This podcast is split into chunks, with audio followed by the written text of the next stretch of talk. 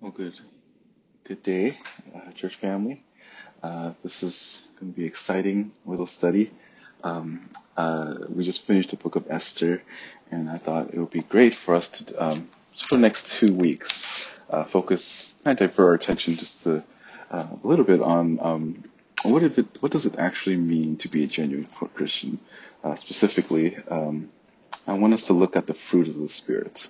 Um, the Fruit of Spirit is a, is a great book in terms of giving us a contrast between what living in the world looks like versus living in the flesh. Uh, living in the flesh uh, versus living in, in, in the faith.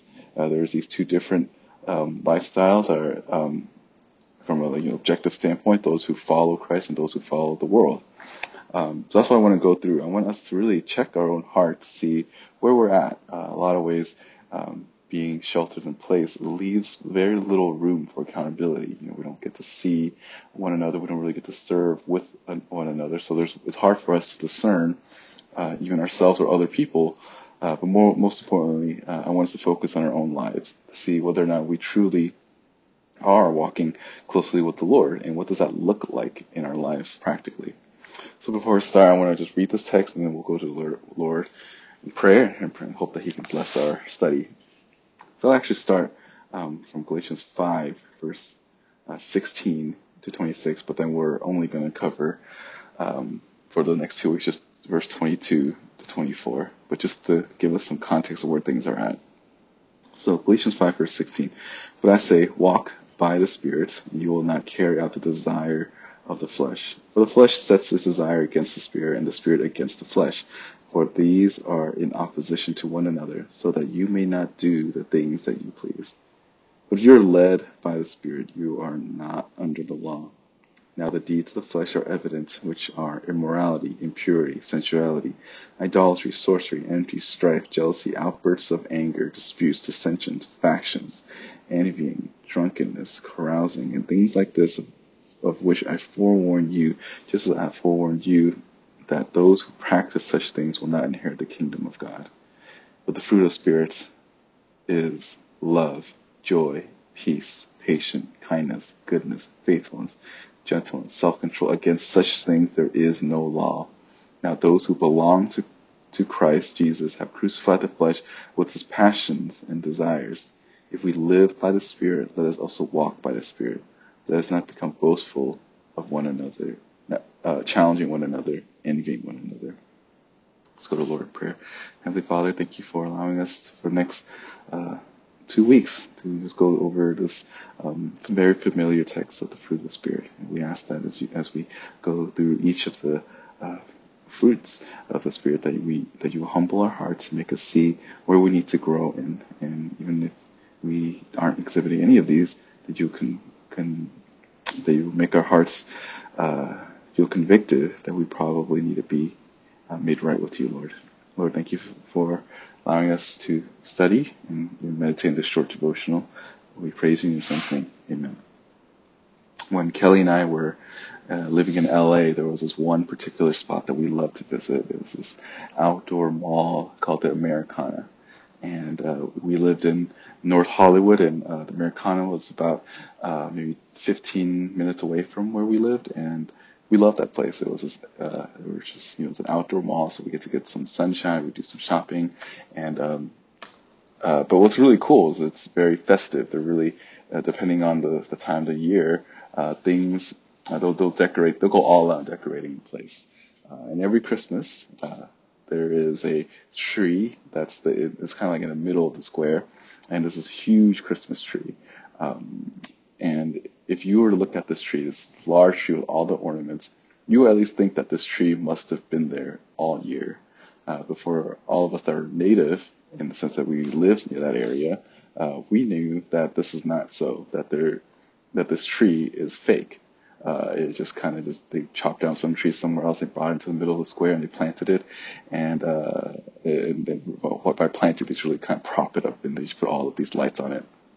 But next to the trees, though, next to this one giant Christmas tree, there are actually there are actual trees. These little tiny trees that are actually rooted in the ground. You would see, uh, depending on time of day, like different groundskeeper will go and water this uh, those trees, and those things are actually uh, trees that stay there uh, for all year long. when I think about a fake Christian and a true Christian, I think about the contrast between these two trees. There are some Christians that are only seasonal Christians. And what I mean is not just those what we call CEO Christians, like Christian uh, um, Christmas Easter only Christians. Uh, I mean, there's they're just in the life of the church. Inevitably, you'll see people come, and they may be the most uh, servant-hearted. Uh, they might have all of these uh, seemingly fruits in their life, but they're really just like a Christmas tree. They have all these nice, beautiful ornaments, but when the season is over, so are they. That there's at the same time there are those that are in the church that are actual trees that are planted, and in the same way that in Psalm chapter one talks about uh, the the tree planted by the river, I think it gets nutrients. That those are some of the people that are that are there in the church, uh, no matter whether the church is going through good times or bad times, their faithfulness is not to the church itself, but to the Lord Jesus Christ. Although these two trees, you know, they're, uh, they're trees that are uh, fake, that have ornaments that make it seem as though they have fruit. Uh, you understand that sometimes those ornaments look like fruit, but they're not genuine fruits. And at the same time, there are some trees that are genuine fruits, and um, they come and they go. Uh, at least fake trees go, while uh, tr- true, real trees last forever. Uh, there's a really contrast in scripture that we see what will last and what will fade, uh, what is genuine and what is a false Christian. That's why I want to uh, go through the fruit spirit the next two weeks. We're not actually going through any of the fruit spirit today because usually you know, the first uh, of the Monday ones I kind of just give like a big overview um, of what we're going to do. Uh, but I'm sure you're probably wondering why the fruit of the spirit. Why are we going over the, uh, this this this portion of scripture? Well, Christians are called to be vessels of the gospel. People will see us. Uh, I guess in our context, um, maybe you uh, are at home. So I guess the way that when the way people read our tweets or when they look at our Instagram posts or Facebook posts, there should be something different about us. Um, I think over time, uh, you know, scripture, I mean, scripture tells us that what comes out of at the outflow of the heart, the mouth speak. And I think the same way outflow of the heart, a person tweets, a person posts, whatever it may be, is a reflection of what's going on in their hearts.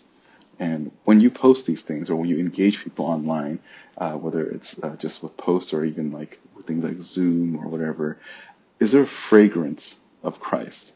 Do people know that in the way that you live, that you actually are a follower of Jesus Christ? Is there something about you that makes you so distinct that people know that you are a follower of the Lord? Second Corinthians 2.15 tells us that for we are the fragrance, we are a fragrance of Christ to God among those who, who are being saved and those who are perishing. To those an aroma from death to death and to aroma from life to life. Uh, so Paul here is writing that uh, if you are a fragrance of Christ, it does two things to two different types of people. There are believers that are, are watching your life. They'll be encouraged uh, to continue to live faithfully. Um, and on the flip side, if there are non-believers in your life, uh, when they look at your life, they want to have nothing to do with it because it's it's disgusting to them. They hate Jesus Christ and they hate the fact that you live for Him. So, so as Christians, we should have this effect on other people. As we live out our life, there are going to be people that are being going to be drawn to Christ and there are those that are going to be drawn away from Christ. Now, understand that in our church, um, people must see uh, that as Christians collectively are meeting in the church or whatever, um, or whenever we get to do that, they must see that we are a collective group that are different from the world.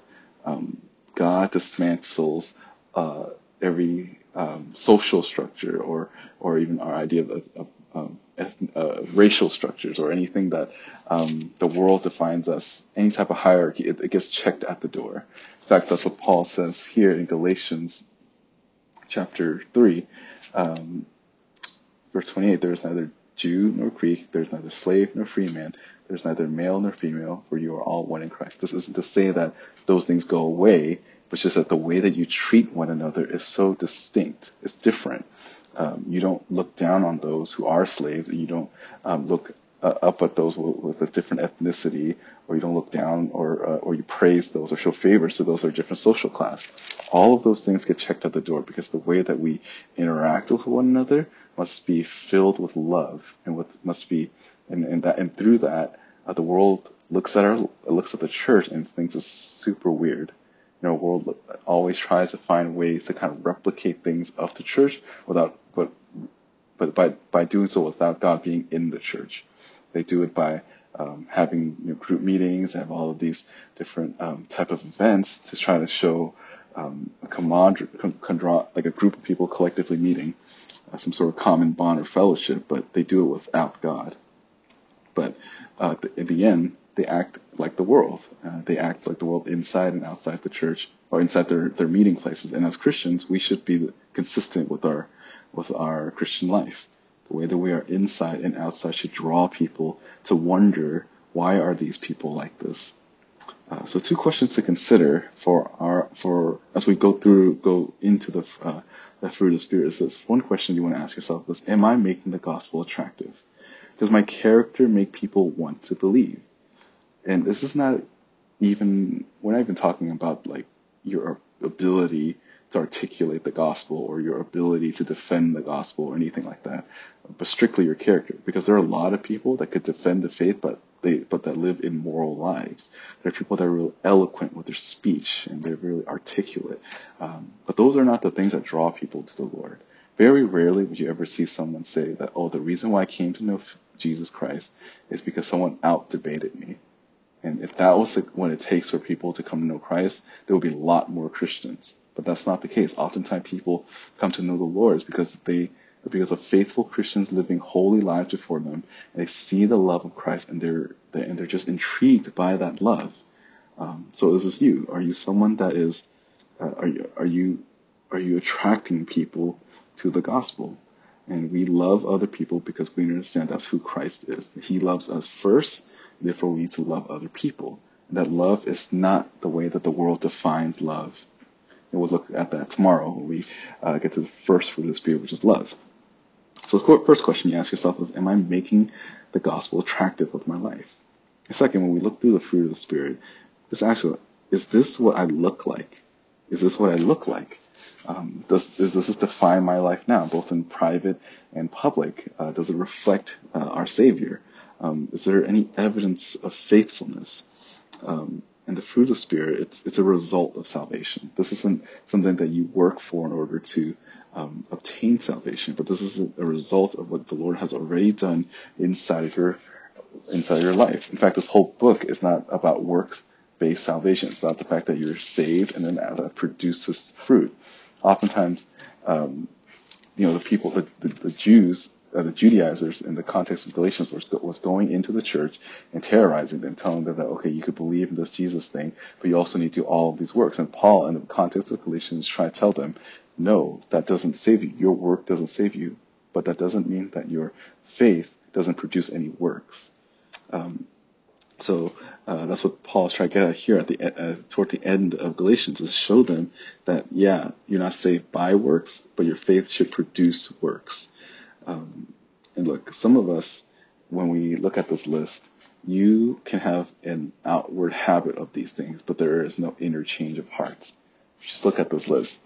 Love, joy, peace, patience, kindness, goodness, faithfulness, gentleness, self-control. Some non-Christians can exhibit these things, but they're doing it out of, um, you know, they're just doing it out of the flesh. They, they think it's out of um, obligation that they do these things, but it's not a genuine change because of the Lord is working in their life. Um, so that's what I want you to think in terms of what does how does the Bible define these terms in terms of what the fruit of the Spirit is? Because there are people that are, you know, they, they their natural presupposition might be they might be patient, but that doesn't mean that they're saved. Uh, so you need to know in your own life as a believer, am I doing this as a reflection of who my Savior is? Because when the non-believer shows self-control, when the non-believer shows kindness, they're trying to point people to themselves and look at all and try to make people see all these positive virtues. But for us, when we are living um, in the Spirit, we point others to Christ. Um, and where we derive our ability to do these things is because the Holy Spirit works into our life. That's why it's called the fruit of the Spirit. And you'll notice just in the beginning, this the, but the fruit, it's a singular term. It's indivisible. Uh, it means that it's you can't compartmentalize certain attributes. Um, there shouldn't be people in the church that think to themselves, well, I have patience and I'm going to have someone else be kind.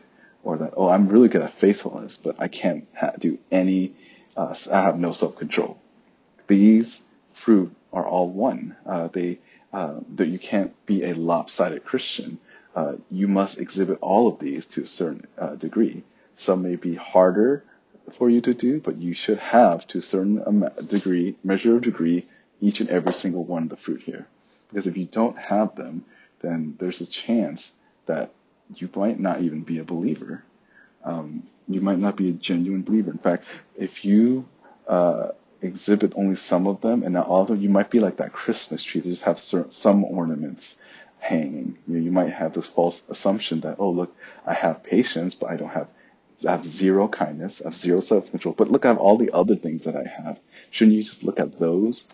No, because as a Christian, we should have all of these things because this is all that is of our Savior. So those are the two questions that I want you to kind of keep in the back of your mind as we go through the fruit of spirits. Am I making the gospel attractive by exhibiting these fruits? And, I'll, and the second, uh, is this what I look like? Do I have each and every single one of them? Um, and if not, then why not?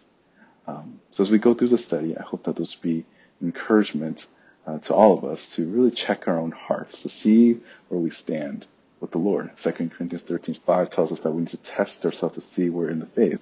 And one way we can test ourselves to see is if we look at this list, for example, or even if you want to go back, to look at the fruit of the flesh, and which one uh, defines you more.